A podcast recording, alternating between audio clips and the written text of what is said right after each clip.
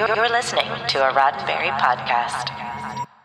The Trek Files, Season 9, Episode 8 Fan Letters, Early 1970s.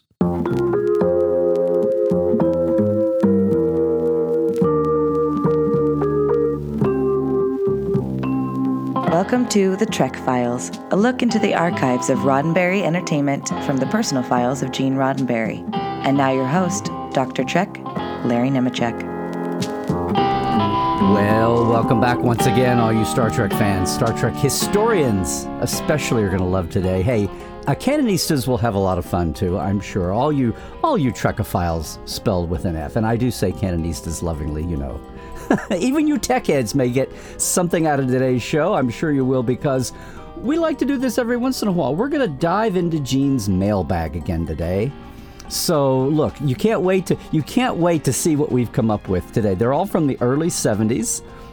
Check us out over there at the Facebook page, facebook.com slash the Trek Files. You you veteran listeners know to do that. And hey, we've been here nine seasons now, so we've got veterans. And some of you have heard our fan mail episodes before, so you want to jump right over and see that.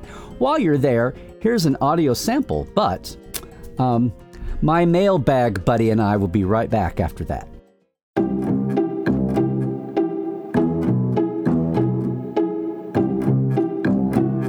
Dear sirs, I watch Star Trek every night I can. I even fight with my mom some days when she makes dinner at 6 p.m. when Star Trek starts. I think it is very realistic. My two favorite episodes are The Menagerie and The Trouble with Tribbles. Could you please send me all the still pictures you can get? I especially would like some of the bridge in a red alert situation. In a red alert situation. Well, I don't. I'm, I've got the excitement of red alert, but I always love diving into the mailbag and here on the Trek Files. And who better? We do this about once a season, I think. And who who better to do it with than my old friend? And you know him from Mission Log, and I know him from producing this show too, John Champion. We've managed to find yet another batch of some fun 70s that you know i love these letters because they show the devotion and passion of fans just the way it's always been but they are from another era and most importantly, they speak to me because I'm a Star Trek fan, and and pretty much Yeah, everything that that is in all of these letters that we do, they they speak to me on an emotional level. Mm-hmm. I, I absolutely get it. Yeah, and like you said, we we pulled out. Uh, I think you said the earliest here is 1972, and they go up through 1975. So really that that sweet spot for Star Trek syndication.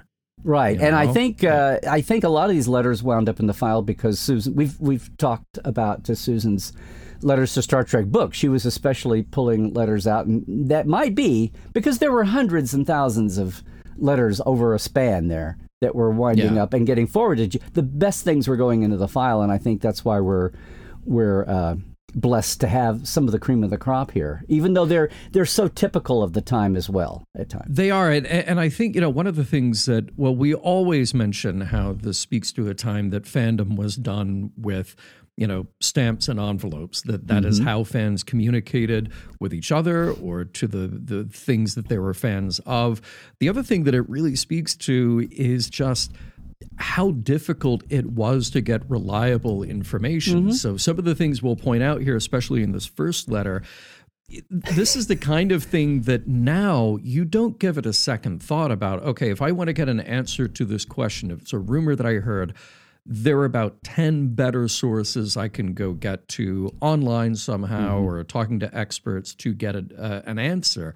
But in this case, what, uh, let's see. it is, I might uh, even tweet the showrunner, the executive producer, and see if they'll Yeah, answer me right. myself. Right. You really could, yeah. Uh, in this case, it's Brian, who is from Riverside, California, so not that far away, Mm-hmm. writing directly to Gene Roddenberry as a fan. And I love that he says, I have heard, referring to Star Trek, of course, I have heard it went off the air because of the film aging. and there's something really I, you know, I, I, you have to wonder where did Brian get this idea? Just somebody, maybe he's conflating a couple of different ideas. Maybe he he has friends or had friends who know about old film and know how old film does age, and the silver nitrates uh, wreck the Right, film. right. But a TV show shot, shot in 1966. That's not the issue here. That's not why it's off the air. You we don't have any. Oh, 1975. Right. It's not going to disintegrate in uh, in nine years. No, and, and anything being broadcast at that point has moved over to tape anyway. So Right. Well, it it really sounds like the kind of thing that that he and his and his buddies, his his, Tre- his Trek gang, are sitting. around, Hey guys, what do you think? Of Yeah. I don't know because they're probably they're watching. You know, seventy five was an eternity of generations in syndicated era. By that time, the local stations were chopping up episodes. They were getting prints of prints of prints. Paramount was trying to keep up the demand to send, you know, actual. We're sending actual film reels out to local stations. right. So the right. duplication. I mean, he's watching a, a much more faded out show than than he might have been, or his sure. older brother or mom and dad were watching in the '60s. So Yeah. there was a little bit of that. And for all of us that grew up in the rerun era, there were lots of faded. I mean, that was what the revelation of Trials and Tribulations on DS9 was. They actually went back, even with commercial copies, they went Hmm. Yeah. back to the original negative and struck a new print. And you'd had 30 years, even these seasoned pros on DS9 were shocked at how vivid Yeah. the colors were because they had to match the new footage. And that Oh, was really the impetus to the whole world of going back and leading to the, the remastered original series and the next generation project. So it's because Right, people right. were reminded how vivid. The, so yes, uh, yeah. Poor our poor letter writer here, Brian. Brian. Uh, I totally get the fact that even nine years later, he's thinking, "Wow, is the, you know." But it also speaks to Yeah. we're so much tech savvy, we're so media savvy now because we're drowning in it twenty We are, seven. yeah, and, and if you if you invent a number, if you say, okay, Brian, let's say he's twelve years old at the time or something, you, you know Yeah. that that's the kind of thing that, uh, first of all, it's interesting to me that he has this technical interest, but nowadays, obviously, trying to get an answer to a question like that, a totally different paradigm totally different way that you would go about it uh, so it, it, it's cool that it was something that specific they decided to take it right to the top um, and sent it to Gene Roddenberry. By the way, addressed to Desilu Productions at uh, 780 Gower Street, which uh, obviously by then, long, long after Desilu had been absorbed by Paramount. But that also made me think that, okay, nowadays you go online and you look up a production company address or contact information it'll be relatively current all you have to do is find the website for that company at the time here's brian probably going into a library Right. finding a book that was published five or six or seven or ten years ago that has an address for desilu productions you know Right. because desilu is what shows up in the credits at Uh, the end. obviously, and right, that's right. how you get that information so yeah and all of that writing on his big chief tablet too. I love it. Yes, yes, of course. well, let's move on to the next Yeah. one. Uh, that was the one from the reading, and this is from Mike, who is in Drayton Plains, Michigan, Mm-hmm.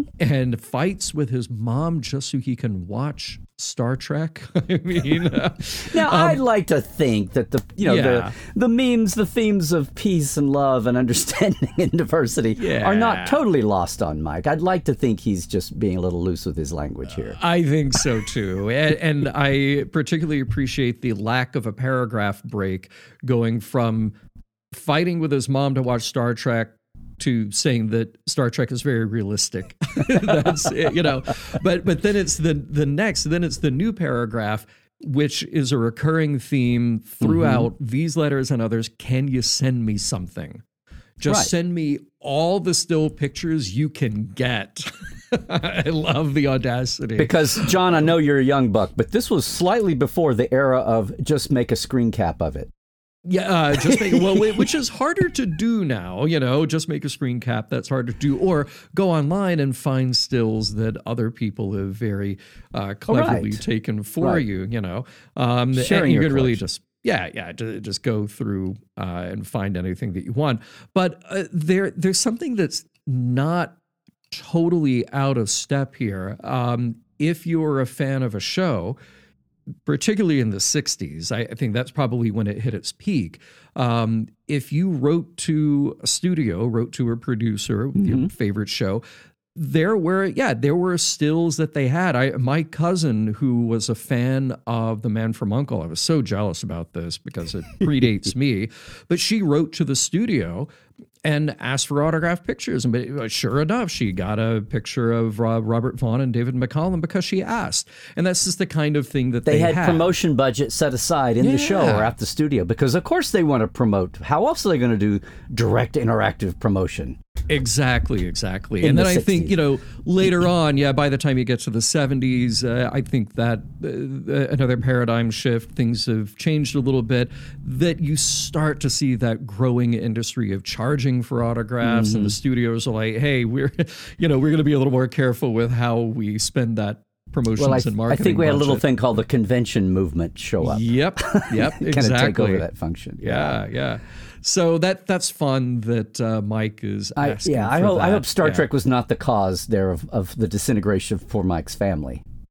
No, I don't think so. I, I hope not. I hope not. Being yeah. facetious. Uh, and as we always say in these shows, and it's worth saying up front, if any of these people are Yes. listening or you know the people who wrote these, please get them to get in touch with us. We'd love to hear how things turned out on their. Yeah, yeah.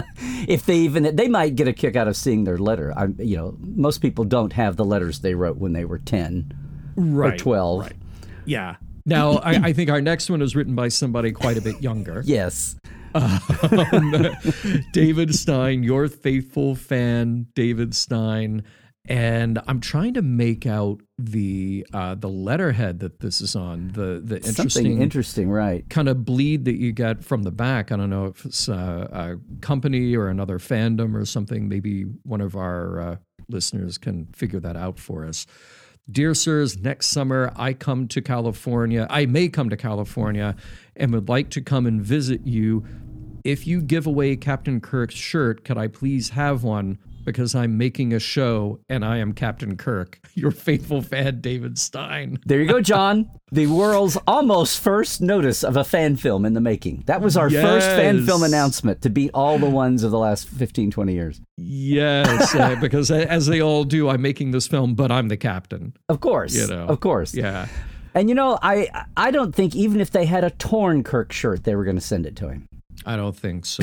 yeah, yeah. They they knew that would end up in the Smithsonian someday, um, and we we don't have a date on that one, but we have to assume it's 1975 or before. And again, I, I just love like uh, here's some kid. I might come to California. Uh, just give me this thing. This con- but that, that whole conversational vibe that some people come in, oh hello, Mr. Roddenberry, or you know, I'm talking to a producer of a TV show. But so many of them are just so blithely, hey, because they're reading. By this time, they're reading newsletters and they're reading the books and the behind the scenes books, and everything is so casual. And you know, and they hear about Gene and the actors talking at convention. So here's here's David coming in, hey, hey, Gene Yeah. baby.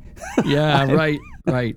Well, and, and like you said, yeah, I mean, the conventions are an important part of that. That changes entirely what being a fan of a show is like because now you can go meet these people, you get to know them as people, as personalities, beyond just what you see on a TV show. So, absolutely changes the relationship in a profound way. So yes, Peter Kellner here. Uh, nice handwritten letter, uh, and he got a reply. Yeah, he got a reply, and this is March of 1973 from Gene, uh, but typed by R.N. I think And Ralph he- had an assistant named Ralph. Uh, Gene had an assistant named Ralph. Got it. Uh, in between the Dorothy Fontana era as assistant and between and before Susan Sackett came along. okay. Got it. Got it. Got it. All right, cool. So he is. How about that writing, for precision carbon Ah, 14 that's good. Yeah. kids? Yeah. So he's writing back to Peter, and Peter is part. I, this is cool. He's part of this club, the uh, Star Trek Revival Club. So 1973, right when all of these are popping up everywhere. And as far as we know, um, this is not one that uh, stuck around long or made a lot of noise. That like lived long and prospered? did. Yes. Yeah, yeah, but but you know, uh, uh, for that matter, maybe Peter uh, then joined one of the other clubs. Right. So you know, as the Star Trek grew. Association for Revival, the STAR, which had its clubs called Bases, was really the first big national one. That's and Hmm. a couple of the the uh, Phoenix uh, Starbase Phoenix is a. Uh, a legacy of that still. There's one or two chapters still around. No, I, this is the first yeah. time I'd heard of the STRC. But yes, it was a golden age when clubs were popping, and the Star Trek Welcommittee was popping up to help everybody know about them because we're we're pre-internet. You can't just go dig up a list of clubs across the country. You had to go get it by mail and send a self-addressed stamped envelope and all that. So Yeah, good yeah. to know that we've uncovered another nascent little group here that that tried. But the, whatever happens with the labeling and the box that he's in, he he, ha- he tells a we're talking early 70s here and he Mm-hmm. Tells a story that gets overlooked in the early days. Oh, it's those Star Trek kids. But look here. yeah, and that's not what we have here. Well, it, there's a, a couple of people that he talks about specifically, but Mm-hmm. one is uh, a 72 year old woman who is widowed and has been watching Star Trek since September 1966. How much she loves the show and hope it will be aired again. So if that doesn't tug at your heartstrings, then he tells a story about Timmy, who is eight years old and uh, developmentally disabled and can't talk, but so happy when he hears the theme music for Star Trek.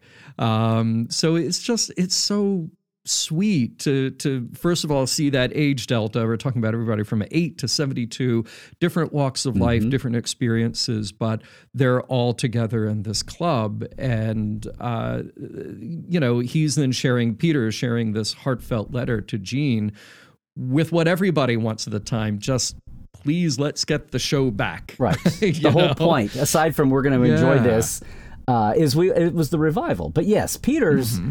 uh, not only got this situation, but he's got enough wherewithal that he, as you said, tug at the heartstrings. But he's he's that aware in the early '70s to let Mm-hmm. Gene know to tell that story, to frame that picture for Gene. And then he and then he descends into good old fanishness. Please, please, please bring the show back, please. There Wait, should be you- no problem. yeah, well, I love that part. There should be no problem with the studios, right? Okay. Yeah, there should be no Uh, problem with the production, no problem with the cast. And, And, uh, yeah, and then the the underlined triple exclamation point about the original cast: they can't be replaced. So, Mm-hmm. which also was the which was the defining. You know, they could have.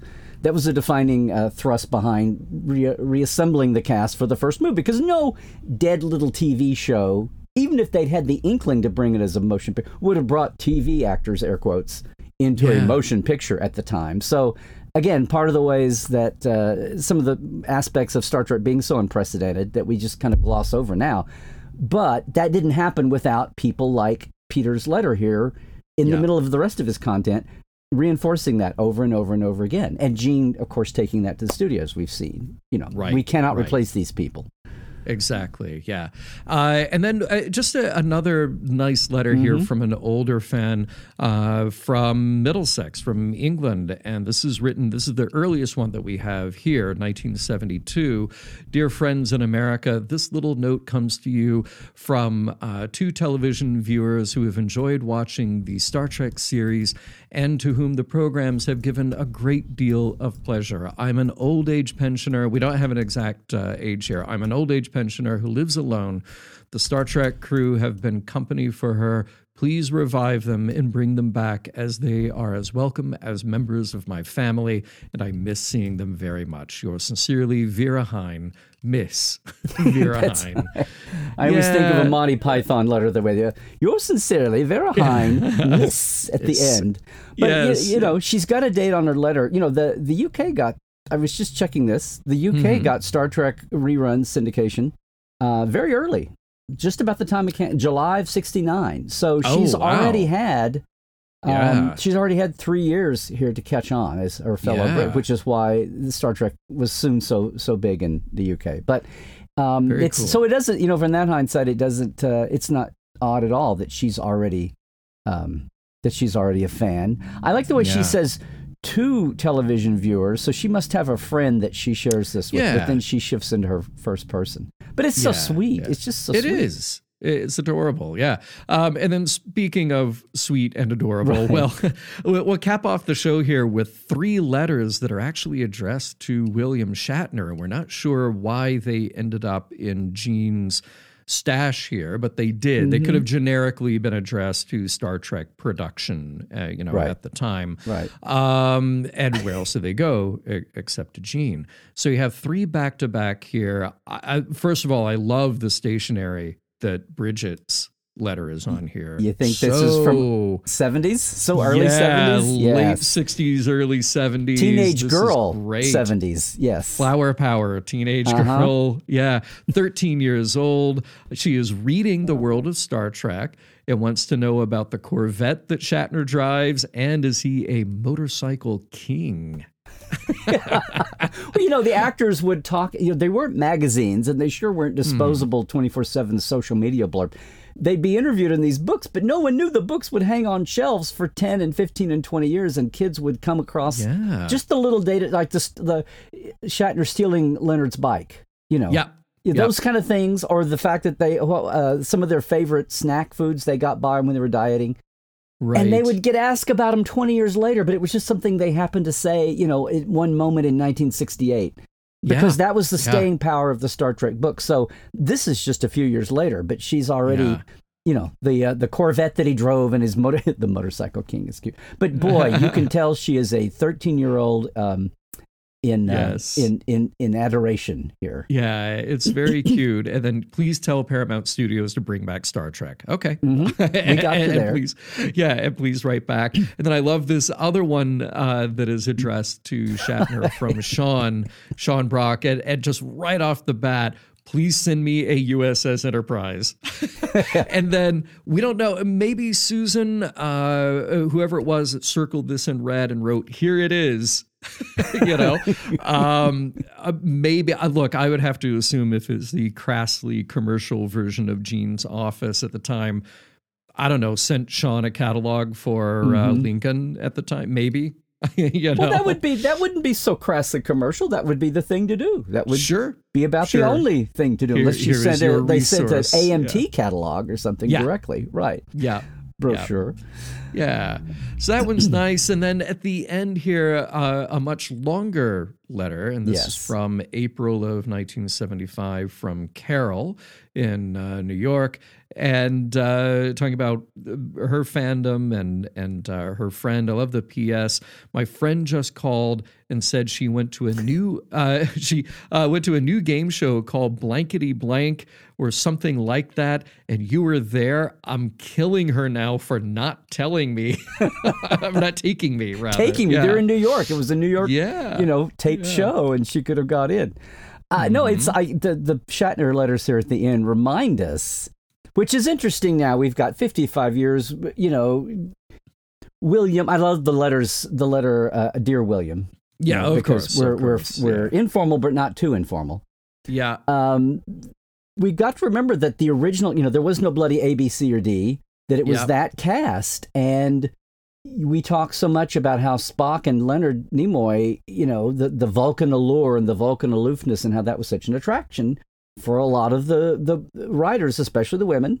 And that was a catalyst for kicking off uh, the fan fiction movement and zines and then the clubs and the conventions from that. But you can't say that, uh, you know, the lead of the show here uh, in the beginning, uh, and for years to come, you know, Bill drove his share of the fan mail, just Yeah. the Oh, oh, adoring sure. fan crush fan mail, and uh, we've got different levels of sophistication here. But um, And, and by the way, you know. just for the completists and the experts out there, I want to make sure that you know that uh, blankety blank. But I mean, look, you, you have to put this in context to know that all the Star Trek stars, but especially Bill Shatner, Mm-hmm. making a lot of game show appearances at this time in the mid 70s.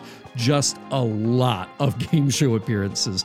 Blankety Blank was a British spin off version of the match game. But what we're referring to in this letter here is from the American show, separate from the match game, called Blankety Blanks. By the way, only ran from April to June of 1975. it did not last long, but Bill Shatner sure was on one. he was in there. Well, it's amazing. They're, those game shows, eh, you know, they they consumed celebrities they needed for guests, and especially the celebrities who were, let's say, in between jobs yeah, exactly. and had some exactly. notoriety.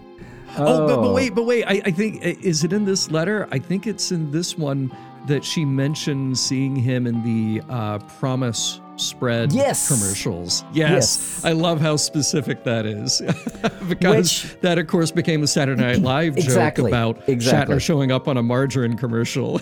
yeah. Forever, if, if you get away, if YouTube doesn't have to happen to preserve that Promise margarine commercial, it's forever enshrined in the first Saturday Night Live Trek Yep. skit. Yeah, with Yep. Belushi as Shatner as Kirk. Exactly. Oh, I love these letters, John. This is so much fun to dig these guys out and uh, great. and get get back. To, thank you once again for wading through the mailbag with me. Thank you. My pleasure. Hey everyone, the Trek Files is produced by Roddenberry Entertainment. All of our documents and your chance to comment are available at facebook.com slash the Trek Files. Now, for more deep diving of Star Trek behind the scenes, visit Dr. Trek and Portal 47. Yes, that's me at larrynemecek.com. And that's where you can also link in for all the new Trek Files swag and shirts at our TeePublic shop too. Trek well, everybody.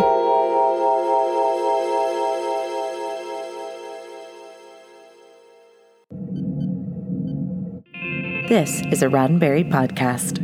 For more great podcasts, visit podcast.roddenberry.com.